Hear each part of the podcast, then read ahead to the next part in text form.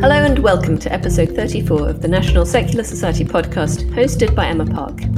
Marriage is a rite of passage, social, spiritual, and legal, that for millennia has been a fundamental part of societies around the world. In England, ever since Henry VIII broke with the Catholic Church in the 16th century over his desire to get divorced and invented the Church of England to help him, the legal process of getting married has been closely intertwined with the religious ceremony run by the C of E. A diverse range of exemptions has gradually been carved out for Catholics, Jews, Quakers, Muslims, and other religious groups. The system of registry offices, which would allow for civil, non religious marriages, was introduced in 1837. Today, marriage law in England and Wales is a maze of rules and exemptions, the application of which depends on the religious affiliations, or lack thereof, of the participants. Same sex marriage was not even introduced in England and Wales until 2014 under the coalition government, and it is still almost exclusively only permitted in civil, non religious venues. And as a recent case in the High Court demonstrated, marriage ceremonies conducted by humanist celebrants are not legally binding at all. So, what is the best solution to this unsatisfactory, old fashioned, and typically English farrago of compromises? To answer this question, I'm now joined by two members of the team at the National Secular Society Stephen Evans, the CEO, and Megan Manson, Head of Policy and Research. So, firstly, what are the current laws on marriage in England and Wales? Megan. Well, they're pretty complex. The law's been developed in a piecemeal way, which now means that we've ended up essentially with five different marriage laws, depending on whether the wedding is a Church of England wedding, a Jewish wedding, a Quaker wedding, any other type of religious wedding, or a civil marriage. So different laws apply depending on the essentially the religious ethos or be it no religious ethos at all of the wedding itself. And um, the other strange quirk about the law in England and Wales is that it's all based on the building where the wedding takes place. So if you want your wedding to be legal, it has to take place in a particular building, unless it's a Jewish or a Quaker wedding, which can take place anywhere. And Stephen, um, what, what are the NSS's main objections to these current laws? I mean, obviously they're extremely complicated, but are there any more specific objections? Well, that, that's it. As Megan's just explained, because of the way the law's developed over time, we have an overly complex maze of different rules for different types of ceremonies. Both the church and the state have actually played key roles at different times in the history and the evolution of the institution of marriage. And so all this, all the time, you've got these parallel strands going on of the secular and the religious side of marriage, and that clearly hasn't gone away. So at the moment, there are two routes to marriage: religious and civil. So religion and state are very much entwined in our marriage laws, and I think that's led to quite an unnecessary, uh, complex, and restrictive system that's also unfair. Uh, the law, as things stand, um, it, it, leads to unequal treatment of people depending on their religious outlook or beliefs. Um, the recent High Court case brought by six humanist couples actually recognized, the court recognized the discriminatory nature of the law in terms of humanist weddings not being permitted. So, as, as, Megan touched upon, under the current laws, religious marriages have to be held in a registered place of worship. Civil marriages must take place in approved premises only. So, couples can't hold their weddings at home or outdoors. As Megan said, exceptions exist for Jewish and Quaker marriages, which can take place anywhere, but humanists don't have their ceremonies legally recognized. Uh, and religious content is banned from civil ceremonies, which means that interreligious ceremonies aren't really catered for. And, and couples just don't have the freedom they may want. So, really, the whole thing's a bit of a mess. Sure, and it seems very unfair to people who don't have a religious affiliation in particular. Yeah, and on top of that, the complexity of the legal status of religious weddings has also contributed to a rise in couples who have religious marriages, uh, which they may believe to be legally binding, like an Anglican wedding would be, but in fact aren't legally binding. And this is a particular problem amongst some Muslim communities where many marriages have absolutely no legal basis, which can leave women vulnerable. And I'm sure we'll drill down into that later. So basically, there is a need to secularize and simplify uh, the archaic laws that we have, which really aren't fit for purpose. And as the Law Commission have rightly pointed out, in the in the, in the last two centuries, England and Wales has experienced really profound social changes. We've become far more culturally and religiously diverse. We're far more secular and liberal in our outlook, and people want to celebrate their weddings in varied and unique ways. And the law, as it stands at the moment, doesn't allow for it. Much of our existing wedding law dates back to 1836, and I think it's fair to say that what may have worked in the 18th and 19th centuries doesn't work now. So reforms really are quite urgently needed. Okay, so that, that's England and Wales specifically. And um, how, how does that compare with the law in Scotland at the moment? So the, the law in Scotland is a bit better. Um, in the Scottish system, even though you don't quite have separation of church and state, and there are some differences between religious and non religious marriages, because they're not tied to a building, that does give it a much more level playing field for people. So instead of having the building be what makes a, a, uh, a, marriage legal or not, it's the person who officiates it that does. And because of this, it does um, lead to a little bit more flexibility and equality for all. So, this is the sort of model that um, I think we would be looking at. Okay, um, Stephen, the Law Commission you mentioned has become involved with, with the issue of sorting out weddings in England and Wales. What are its current proposals and how far does the NSS support them? Well, in fact, the government asked the Law Commission to conduct a review of the law around marriage back in 2014 originally. The Law Commission's scoping paper then identified serious problems, uh, highlighting, as I've said earlier, that the law has really failed to keep pace with modern Britain. But in 2017, the government said it wasn't the right time to review marriage law. But by 2018, it's changed its mind again. Um, and asked the Law Commission to conduct a review, and that's where we are now. Uh, that work began last year, and what we now have from the, the, Law Commission is a set of initial proposals that are very much in line with what we've been suggesting throughout the process. So I think most importantly, the Commission is proposing a move towards an officiant or celebrant based system rather than a building based system. So, very similar to uh, the system that operates currently in Scotland. So, that means that the focus of the regulation would be on the officiant rather than the building. So, a valid marriage would simply be one where it takes place in the presence of one authorized officiant. Uh, so, this would mean couples will be able to marry outdoors. Uh, on a beach, on the side of a mountain, in the woods, on a cruise ship, or even in their own homes. So, this means wedding ceremonies in all religions uh, would more easily be legally recognized under these proposals. And would that also apply to non religious weddings as well? Yes, absolutely. It, it, certainly could do. Because what I really like about these proposals is that they would see universal legal rules introduced for all weddings. So the same rules would apply to everyone. So, you know, the principle of one law for all is a really important principle from a secularist perspective. Um, but at the moment, different rules apply to different weddings, Jewish and Quaker weddings, other religious weddings, civil weddings. Uh, and these proposals would largely sort that out. So it's, it's quite a permissive framework that could allow for non religious belief organizations uh, and independent celebrants to conduct legally binding weddings. Couples would be able to choose the content of their ceremonies. So the requirement that some ceremonies include prescribed words would be abolished. The officiant's job would primarily be to satisfy themselves that both parties entering into the marriage are doing so with free and full consent.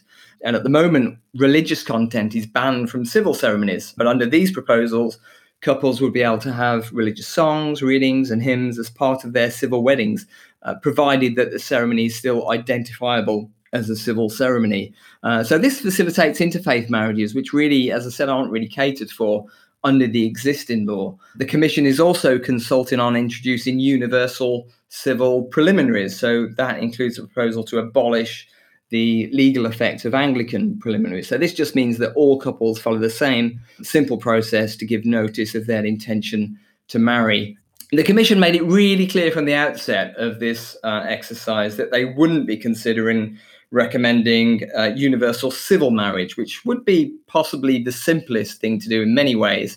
Um, couples get a civil marriage and then go off and have whatever ceremony they want to celebrate. Um, this is the way they do it in France, but in the UK, I think that would mean reducing choice and it would be a much harder sell. But having said that, I do think there's a lot of really good, sensible stuff in these proposals that makes the law or would make the law fairer and simpler. And for me, I see this as a real campaigning uh, success for secularism and the NSS. That's really positive, Stephen. Um, but talking about um, one of the specific problems that the current system allows, Megan, um, one of the areas that's your speciality is, is the problems which Muslim women currently may face if they enter um, these unregistered Islamic marriages um, called nikah. What, what are the main problems with this type of religious marriage at the moment? Well, the main problem is that if a marriage is unregistered and it's not recognised in law, then if it um, if the marriage sort of fails and uh, the couple want to, in quotes, divorce, then uh, there's no access to shared assets. So it's the case that the very often it's the wife doesn't really have that protection if the marriage, the union does end. Many of these women don't realise that the marriage is not legally recognised in, in UK law.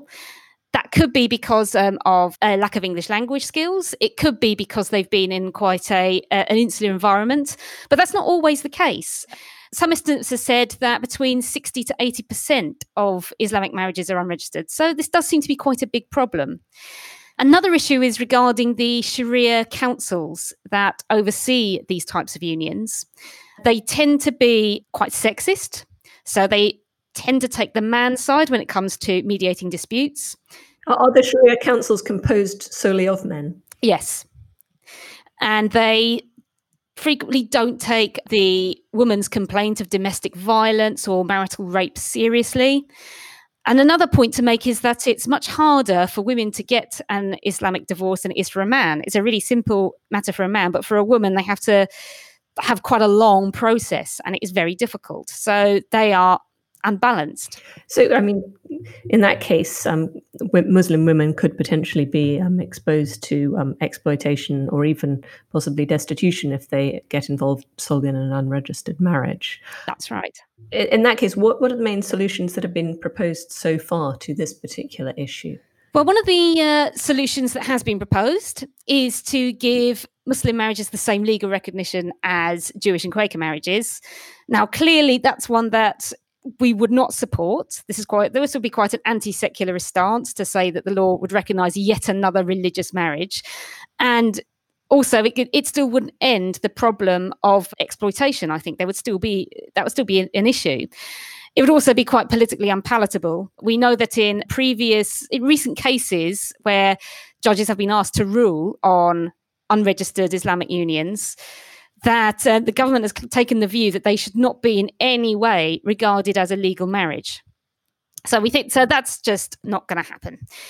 Another proposal that has been relatively popular with some feminist groups um, and uh, supported by Civitas as well is to make unregistered religious marriages illegal. Say you were going to have a, a religious marriage, it would have to be registered beforehand as a civil marriage. Now, we see some problems with this so, for one thing, we think it would be quite a draconian course of action to take because it would be it would essentially be the law saying what religious groups can and cannot do. Um, and you know, as secularists, we're quite wary of any time where the state um, intervenes on uh, religious practices. If they're causing clear harm, then we're you know we're more uh, inclined to support that. But in the case of a, a unregistered religious marriage, it doesn't necessarily cause harm. So, for example, there are other religious groups that might choose to have a marriage and not have a, a, a legal civil marriage along with that. Um, pagans are one group, and indeed humanists are another group. They might have a, a union ceremony of some sort that could be regarded as religious or analogous to religion. And even though such there's been no evidence that such unions have caused the same problems that um, Muslim nikah have, they could be captured by this law. Or the other alternative would be to just single out Muslim marriages, but that would come with its own problems of why are you singling out this religious group and not others? Uh, what what um, some academics and other professionals working in this field have said is to simplify the law. So they've looked at at, the, at, why Muslims are not registering their marriages, and they've, they've looked at the reasons why. One is that uh, Muslims aren't particularly tied on the idea of buildings being important, so they, you know they want to have nikah wherever they like. So you don't necessarily want to have it in a mosque that's registered for marriage.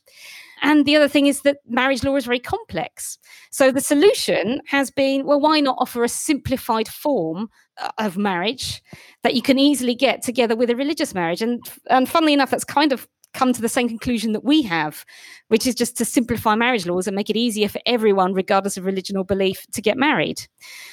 And of course, around that, I think we do need better education on marriage. I think there is um, widespread misunderstandings about marriage. Um, it's still the case that many people from all communities think that cohabitation results in a common law marriage. That's completely not true. Cohabitation does not um, entitle you to any protections um, that marriage does.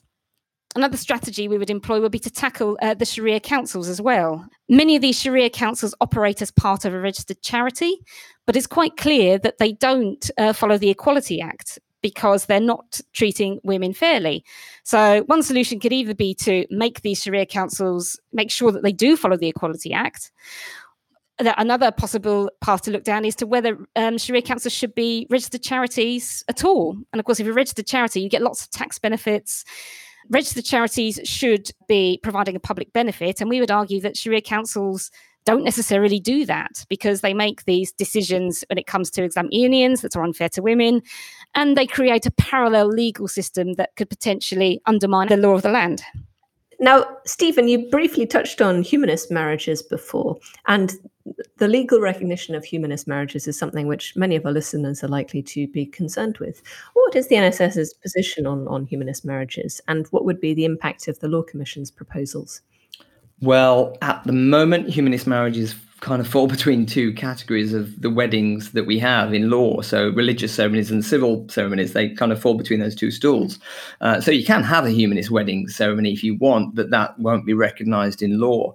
And I think it is reasonable to allow couples to have the chance um, to have the sort of marriage they want recognized by law. And these proposals would certainly facilitate humanist ceremonies being recognized. Of course, humanists have been seeking legal recognition of their marriages most recently, uh, uh, as you mentioned, through uh, a High Court challenge, but also a private member's bill. And as I understand it, the, the route they've been seeking to go down is to achieve a sort of similar legal position for humanists as currently exists for Jews and Quakers. But for me, uh, legal recognition would be best achieved as part of a, a wider modernization of marriage laws that ensures that all couples uh, have the same freedom to marry how they choose, rather than just uh, extending privilege, privileges enjoyed by Quakers and Jews to humanists. I think we should make sure that we all have the freedom and choice, irrespective of our beliefs. The problem with this is how long it all takes, of course. Um, I'm sure Humanist UK would prefer humanist weddings to be given legal recognition right now. Goodness me, they, they've been waiting long enough. But I do think the Law Commission's proposals are the more secular route to go down. I think they're the fairest route to go down, fairest for everyone. But certainly, non religious belief organisations like Humanist UK and indeed independent celebrants should absolutely be able to perform legally binding weddings. And I think the Law Commission's proposals do allow for that. And I think the government would be very sympathetic to that. So, Megan, um, what, what has the NSS been doing to change the laws in England and Wales? Have you been specifically working with the Law Commission? Well, we have been calling for marriage reform for um, quite a long time. We've always wanted to make marriage law more secular and separate religion and state in that institution. But um, a few years ago, we did a bit of research into the venues where you can get married. And we found that um, there was a big imbalance there because in our research, we found that there were over 39,700 places of worship registered for marriage. But compared to that, there were only 7,400 civil wedding venues. So that's a very big imbalance when you consider that religious marriages is, is in decline. It's just been falling year upon year. Uh, religious marriages are just not as popular as civil marriages, it seems. And then we looked into the process. We tried to figure out, well, why is it that there are so many places of worship registered marriage and not civil wedding venues? And it turns out that um, religious wedding venues, it looks like it's cheaper to register your, your place of worship for marriage.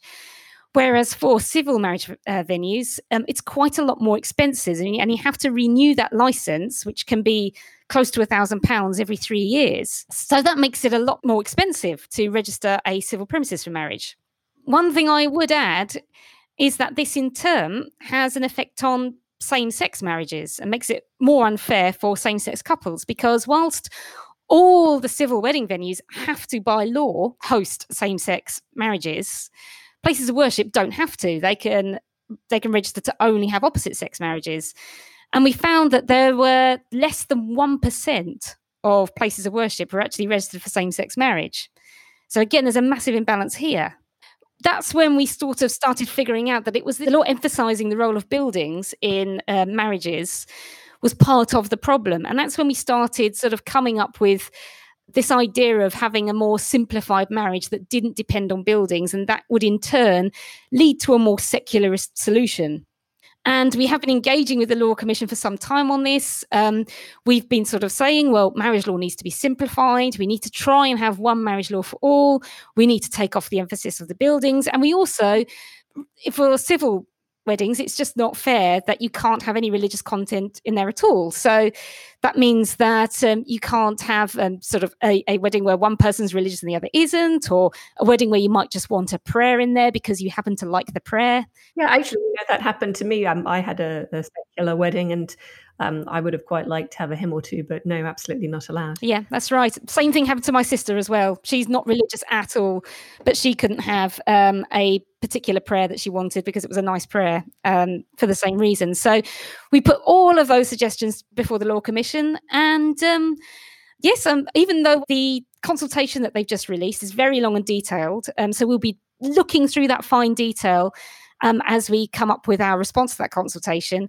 But at the moment, it does look very much like they have responded to lots of things we've said, and they've come up with quite a good uh, proposal, I think, that would tick a lot of the boxes for making this for making marriage law more secular, fairer, and just better for everyone. And and more reflective of today's society. Yes, definitely. So, Stephen, looking ahead, what are the next steps in the NSS's campaign? Do you think we may see the changes you would like to see to the marriage laws under the present government? Well, I'm a born optimist, kind of have to be to do my job. Um, we'll be meeting with the Law Commission again shortly uh, to offer our feedback on the proposals. But these are just interim proposals for now. The final recommendations will only be made after consultation. And if we still get the recommendations we like, uh, when they're in their final form. We'll certainly be lobbying the government to legislate. And I do think the government need to get on with this. The law is out of date, it's unfit for purpose. It was the government itself that asked the Law Commission uh, to look into reforming the law. So clearly, the government does recognize that a change is necessary. And I think it is minded to make the changes. And I think the changes would be very popular. I think some Christian groups may be a little bit unhappy with them, the way they see the institution of marriage as they see it uh, changing. But nevertheless, I think the proposals will be hugely popular with the rest of the public, and I think they could realistically be passed. So, yeah, I'm quite optimistic, and I would certainly urge everyone listening to read through the proposals and respond positively to the consultation.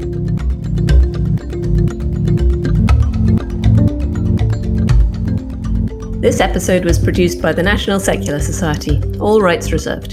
The views expressed by contributors do not necessarily represent those of the NSS. You can access the show notes and subscriber information for this and all our episodes at secularism.org.uk forward slash podcast. For feedback, comments, and suggestions, please email podcast at secularism.org.uk. If you enjoyed this episode, please subscribe and leave us a positive review wherever you can. Thanks for listening, and I hope you can join us next time.